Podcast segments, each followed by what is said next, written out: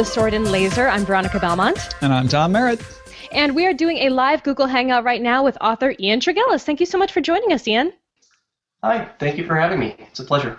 Uh, folks who may not be familiar with Ian, Ian is not, in fact, a recluse wizard like mountebank, though apparently he is descended from one. He hails from the exotic climes of Minnesota, where he attended university, obtained a doctorate in physics there, presumably through legitimate means, studying radio galaxies. Uh, he then escaped to New Mexico and began writing science fiction and fantasy in order to just blend in with all of the other science fiction and fantasy writers there.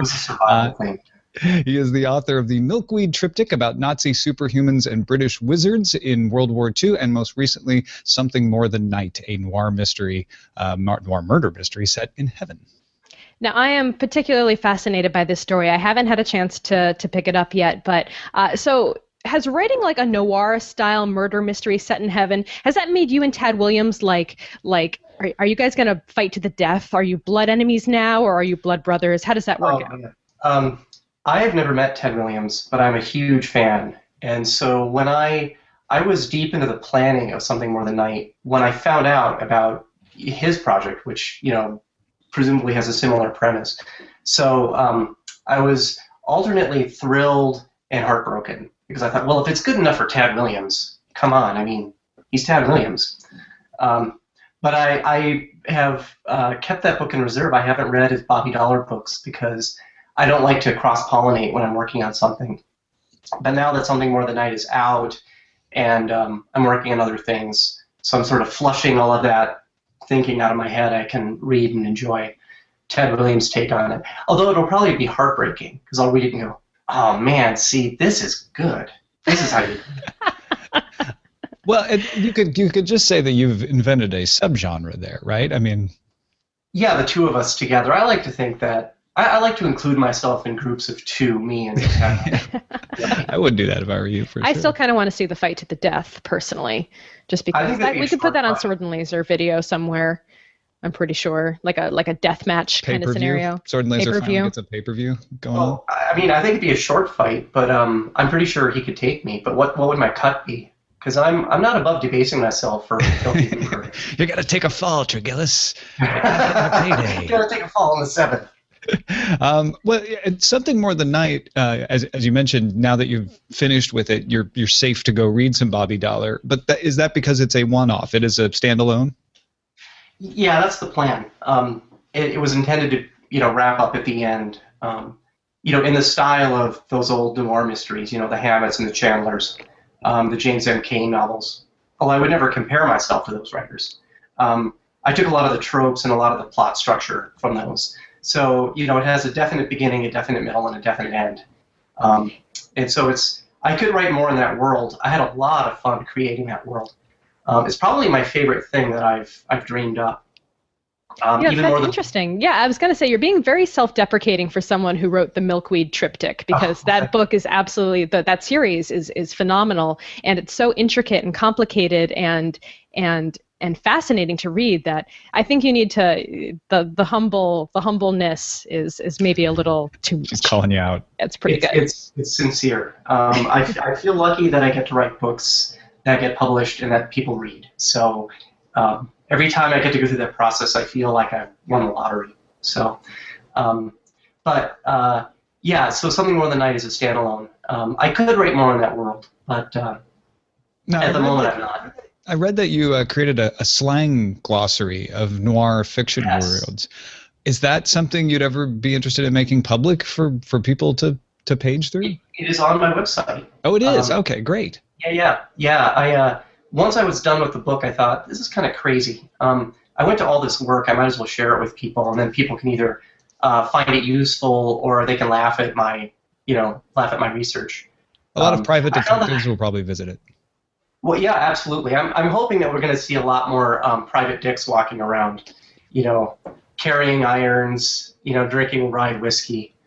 Um, yeah, I, there are a, a, number of other kind of glossary resources for that kind of slang, but they're mostly written. Um, they're not as long, they're not as complete, and they uh, they don't include bibliographic kind of contextual references which I found I needed because often when I was reading all the Chandler and the Hammett, um, you know, I, I'd find a word that was unfamiliar, and I could more or less figure out what I thought it meant based on the context. But I thought, like, if I excerpt this and write this one word down, four months from now, I'm going to have no idea what it means without the sentence. So I needed that, and I also had to organize it for reverse lookups because most of these glossaries are designed so that if you're reading a book and you hit an unfamiliar word, you just look up the word. But I needed to do reverse lookups, right? So I could say, okay, Bayliss is talking to the cops. What is a phrase that he would use that means this? What is a phrase he would use that means that? So, but yeah, it's, it's actually on my website. That's the thing I find really interesting because it's almost like you would come up or you'd, you'd just be writing and then would you get to a point where you realized I haven't put in a noir style slang word in a while, maybe there's something that fits this or did it kind of hit you in the during the writing process that you you kind of knew that there was a term or some kind of slang that worked for that scenario but you didn't know what it was? Um, yeah, mostly it was the second thing. I would try to um, uh, I mean, there was a lot of adjusting as I in the early stages of the book as I tried to figure out exactly what the right level of slang was for this one character, and it's only one character in the book who talks this way. So this sort of obnoxious affectation that he has, um, to the extent that nobody else in the book understands what he's talking about because people don't talk like that. So That's they're constantly, what are you? I don't understand what you're saying. So I wanted him to lay it on a little thick um, and that meant that basically every page I had to look things up because he's still, you know, he's telling his story, and so I needed phrases for everything.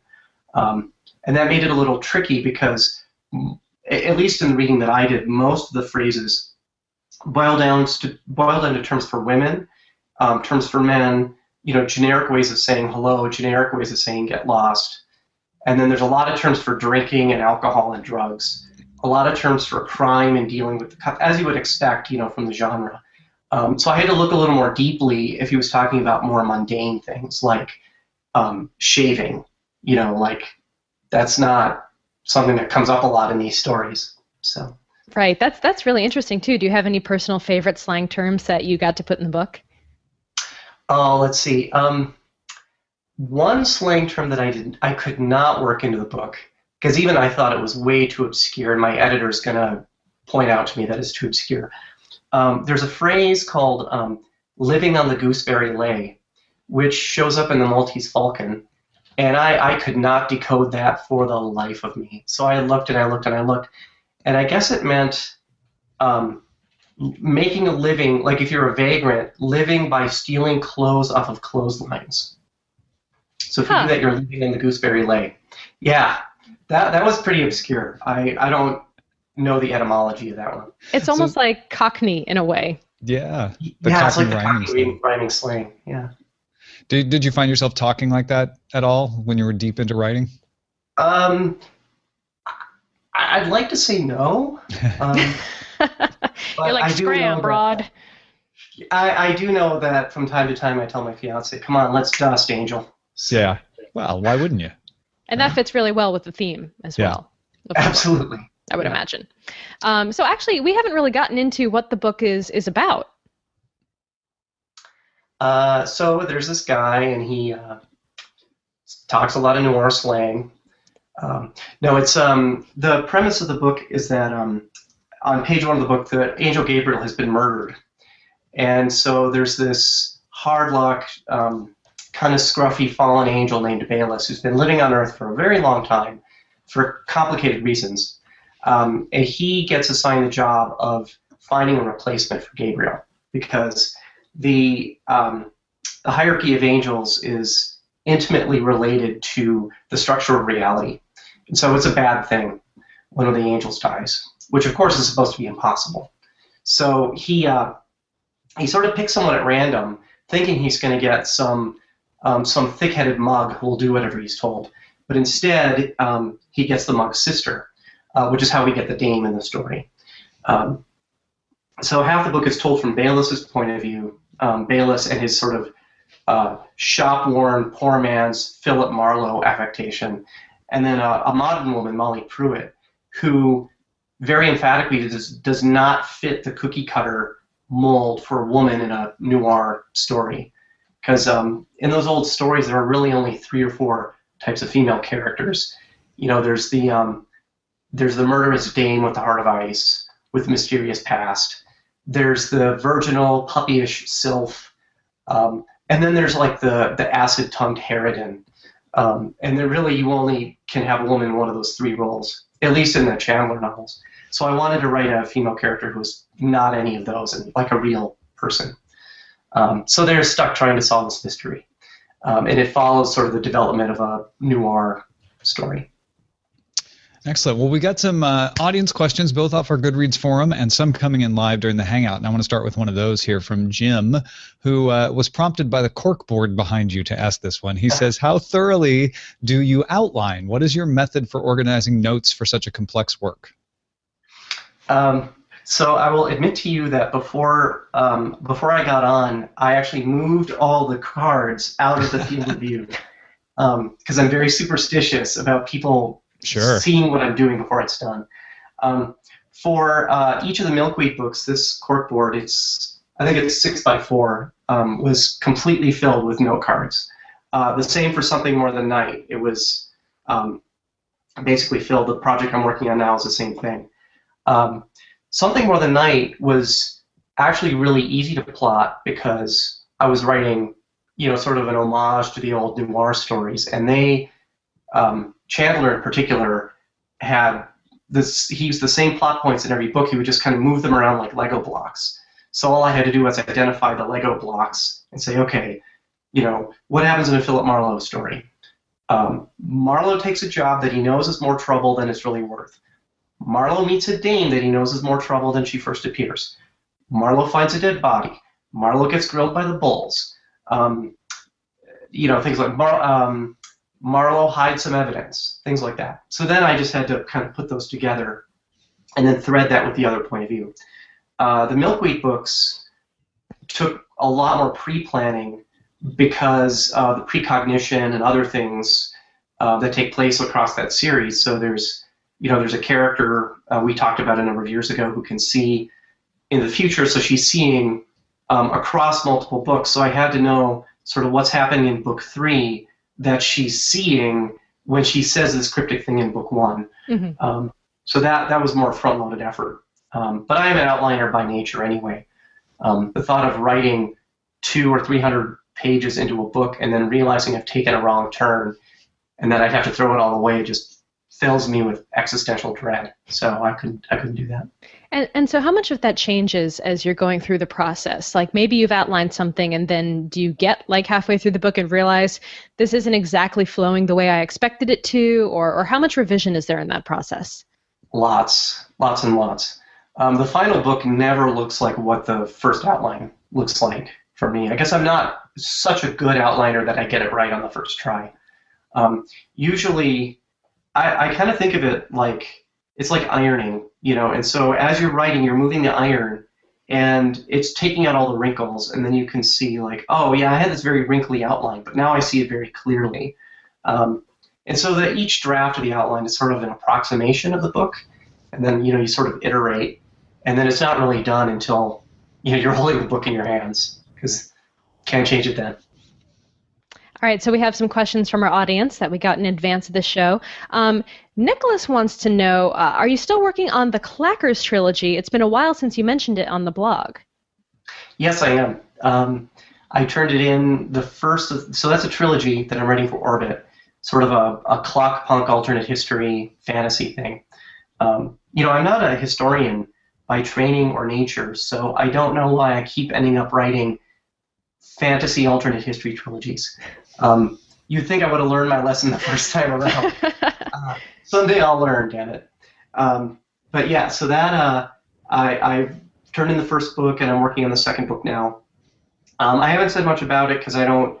It's still early in the process, so I don't know much about the scheduling um, or the you know sort of the marketing and packaging plans that Orbit has for it. So, uh, but in fact, I was just talking to my editor about it today. So it's in progress.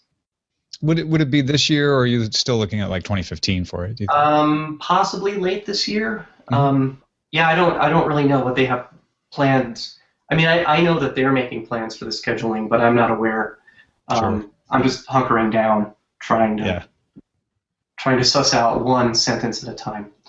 Well, so, um, Nicholas has a follow-up question, uh, which addresses your your predilection for for alternate history. He wants to know if you plan to write a story centered around scientific themes dear to your heart, uh, perhaps alternate history on the helium crisis and its consequences, for example. Uh, uh, so he's the guy who's been reading my blog. Okay. Aha. Uh, I, I, knew there was someone. Um, I uh, I tend to not write hard science fiction just because it would feel like taking my work home with me. And also, I'm lazy. You know, magic is nice because you, you still have to think it through, but you know, it's this rug that you can kind of sweep the uncomfortable questions under. Um, I, am lazy, and so with my world building, and so I hard science fiction is a I think a much bigger job. Although I love to read it, I love to read hard SF. Um, I did I did um, try to split the difference in something more than night because it's clearly a fantasy story, but um, because of the nature of the angels and what they represent, I was able to slip a lot of hard physics into it, hmm. um, basically just as set dressing for fun. So, you know, these angels will be talking. Um, Bayliss is talking this sort of noir mode, and then he'll go off on this um, this tangent about what happens when you throw information into a black hole you know, and why do humans think that the quantum information paradox is so complicated when it's so simple? So I have another funny question that this is just from me. Um, weirdly, I have been reading a lot of angel-related fiction as of late. Um, for one of my other book clubs, we're reading Archangel. Um, I'm reading on my own Angel's Blood from the Guild Hunter series by Nalini Singh.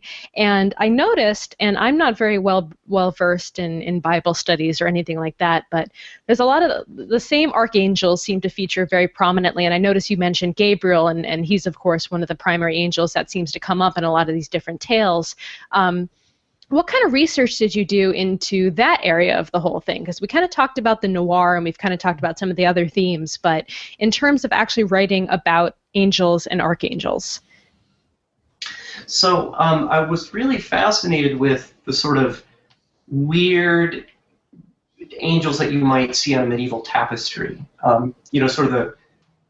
Uh, it's interesting because none of this is actually, uh, you know, codified in the Bible, but um, you know, a lot of medieval theologians, like Thomas Aquinas, put a lot of effort into trying to figuring out like what all the angels were and how they were arranged, and so they worked them into these hierarchies of, you know, angels, archangels, principal. These this isn't in order, but you know, principalities, thrones, dominions, uh, cherubim, seraphim.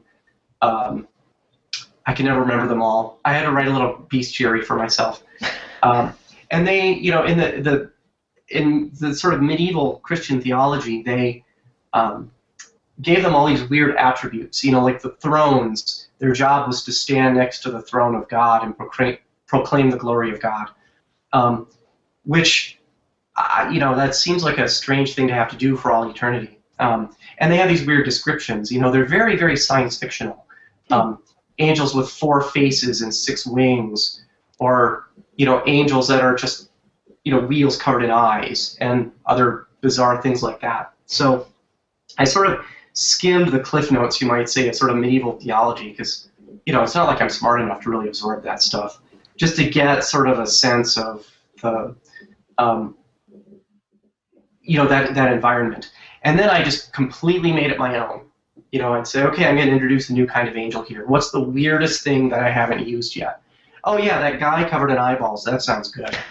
Um, yeah, and I reordered them too. So um, uh, you know, Gabriel I think is a is a seraphim in in this book, although it doesn't really make a difference, right? Because he's still got wings and hiking a flaming sword around. So that I was a little more loosey goosey with. That's pretty badass, I have to say. So bring it back to uh, go ahead. Badass.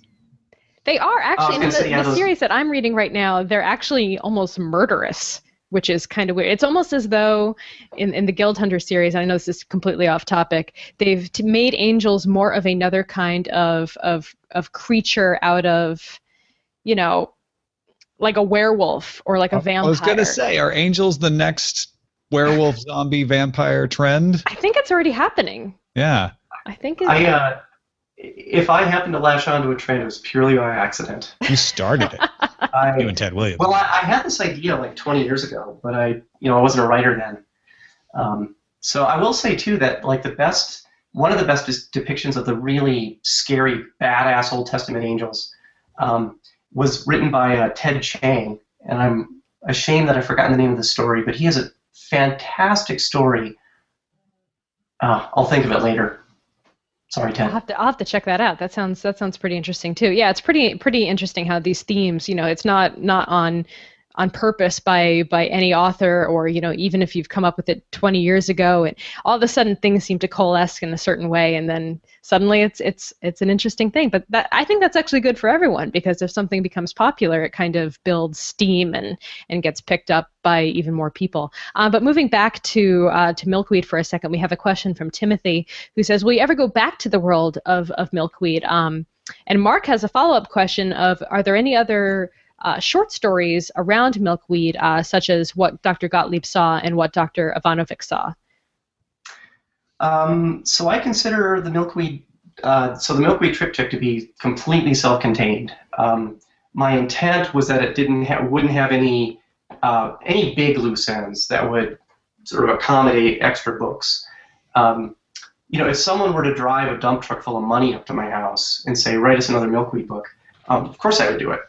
Um, and I had some ideas about how I could do sort of a standalone book in that world. Um, but it would um, it wouldn't have the same scope and it wouldn't have the same characters because I, I, I, feel that their stories are all completely self-contained.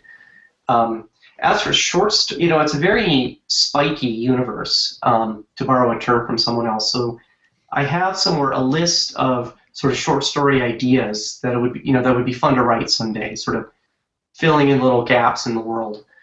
Um, but I, it, it's nice to sort of move on to other things. So um, I have an idea for one more Gretel short story I might write someday. Um, what Dr. Ivanovic saw and what Dr. Gottlieb saw are sort of two part, two thirds of sort of a little trilogy of short stories about her that I might try to complete someday. Um, so I, yeah, it's possible I'll go back to that world, but uh, probably not at novel length in the foreseeable future. We're not going to find out some some un, previously unknown Gretel granddaughter in you know fighting in the 80s with Reagan or something. Man, you just spoiled it. Oh, that, that would be actually pretty cool. Uh, well, we've got some other questions before we let you go that we're trying to get a lot of different authors' perspectives on. Uh, and the first one is what speculative fiction trope do you wish would be set up on a shelf and maybe not revisited again for a hundred years? Um, well, that's a loaded question because I'm guilty of I'm guilty of committing so many tropes. well, you can't. But, uh, I assume I think tropes are just the building blocks, right? When you talked about yeah, those Legos that you were working with, that's tropes. Yeah, right. I don't think that's absolutely. a bad thing. No, not really. Um, I, I, guess one that gets me is um, you know, like the teenager or the young person with superhero with superpowers who just wants to be normal. Mm-hmm. Like, mm-hmm. what the hell? I mean, if I at age 17, man, if a radioactive spider bit, now I know this isn't really the Spider-Man story, but you know, if a radioactive spider bit me, I would have been such a jerk. Man, like fitting in, that was, yeah, I wanted to fit in when I didn't have superpowers you know, now that I can walk through walls and fly, screw that noise. People want to be like me now. I had, you know, I never thought of that. You're absolutely right because those that trope is trying to be like, oh, as we all just want to fit in. But you're right. If, if we if we we want to fit in because we're not outstanding or we don't think we are at that age, right? But if you're like undeniably outstanding, you're totally yeah. right. Yeah, it's, it's false tension. It, re- it always reads or views to me like an attempt sort of a, an empty attempt to create tension, you know, between mm-hmm. our protagonist and other characters. But it's not. It just doesn't play that way. I, I don't think. And now, on the other side of that question, is there a trope that you wish would kind of come back to the fore, something you'd like to see uh, kind of revitalized? Oh boy, uh, that's a tough one. Another trope. I, know, um, I can't even think of something. I can't. I suppose you might be doing it if you really wanted to see it revived. So it yeah, might be an unfair question. Boy, that's a yeah, that's a tough one. Um, you know, there are things that some people say are overdone, like um, time travel stories. But I love a good time travel story. Absolutely love it. I'll never get tired of that. I'm with you on that myself. Um, we we often ask authors, and I think we asked you when we had you on the show before, you know, advice for young writers, aspiring writers. But I want to kind of turn that on its head. What advice do you think should never be given to young writers? What advice should never be given to good writer uh, to young writers? Um, or aspiring. They could be old too. Just people getting started. Old. Um, I'll tell you a piece of advice that I. This is a little bit specific. I'll try to generalize it. Um, a piece of advice that I was given when I started writing the Milkweed books. Someone took me aside and said, "You've got a really promising idea, but the problem is you can't combine superheroes and magic. You can't mm. combine like science-based superheroes and magic." And so, um, I guess I would say. Uh, don't listen too carefully to people who tell you, you know, you can't do something as a blanket statement, um, because there are no hard and fast rules of writing. There are a lot of rules of thumb, and it's worth learning why they're rules of thumb. Um, so then you sort of understand when it's okay to break them. But the only real rule is that you can do anything as long as it works. So if you really believe in what you're doing, um, you know, even if your agent doesn't believe in it or your editor isn't quite getting what you want to do, um, you know, stick with it. Don't let people tell you that your story isn't going to work because it's all in here. That's that's that's really great actually, and you know it's it's funny that you mentioned that because I can remember the first time I heard about bitter seeds, and I remember reading the the description and being like, those are two different things. Those each have their own place, and they don't work together and then the way that they did come together and the the explanation given to to to make them work in that same world it, it, made sense. It was almost scientific. And so at that point it was like okay this can happen. And you're right. You're absolutely right. I mean what what you're saying is just because things don't seem like they fit together as long as the explanation works they absolutely can. Oh i'm, I'm glad i was able to fool you yeah. I mean, honestly, I, had, I was excited when I heard it because I was thinking dinosaurs on a spaceship or Predator versus Alien, like two great tastes yeah. that taste great together. Uh, so I was excited going in, but it was even better than I expected because it did meld so seamlessly. You did such a good job oh, of making it make sense in, in that world. Thank you. I, that means a little to me. And our, our final question was uh, finish this sentence. I'd like to see my book to be seen next to Tom wrote this one. I don't really understand the question. So I'd like to see something more than night next to everything that Tim Powers ever wrote. Tim Powers Good and Roger Zelazny. Yeah. Excellent. Um, and also, I, we were just curious who who built your website because it's phenomenal. Oh, thank you. Thanks a lot. It's it's really it's really well done. It looks 3D like the little element on the left hand side actually looks 3D to me. You have just made my friend Richard's uh, whole month. Um, that my website was designed by my friend Richard Miller, um, as a because obviously he does this for a living. Um, but he's a friend of mine, and so he kind of he planned to give me sort of the friend rate, and then it became like his own personal art project.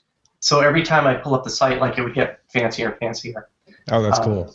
we haven't that. updated it in a number, you know, updated the design in a number of years, but that's because I like it, and it's my website. So yeah, it looks good too. IanTregillis.com, I A N T R E G I L L I S, if you're listening to the audio version, uh, or just search Ian Tregillis. Google will correct your spelling. Yep, and, and Ian, thank you so much for joining us, and thank you uh, to everyone watching out there. And if you want to get Thanks. in touch with us, our uh, email address is feedback at swordandlaser.com. Our website is swordandlaser.com. All of our discussions happen over on goodreads.com. And if you want to call and leave a voicemail, the phone number is 415 sword 6 We'll see you guys next time. Thank you, Ian. Thanks a lot, guys. It was fun. Bye.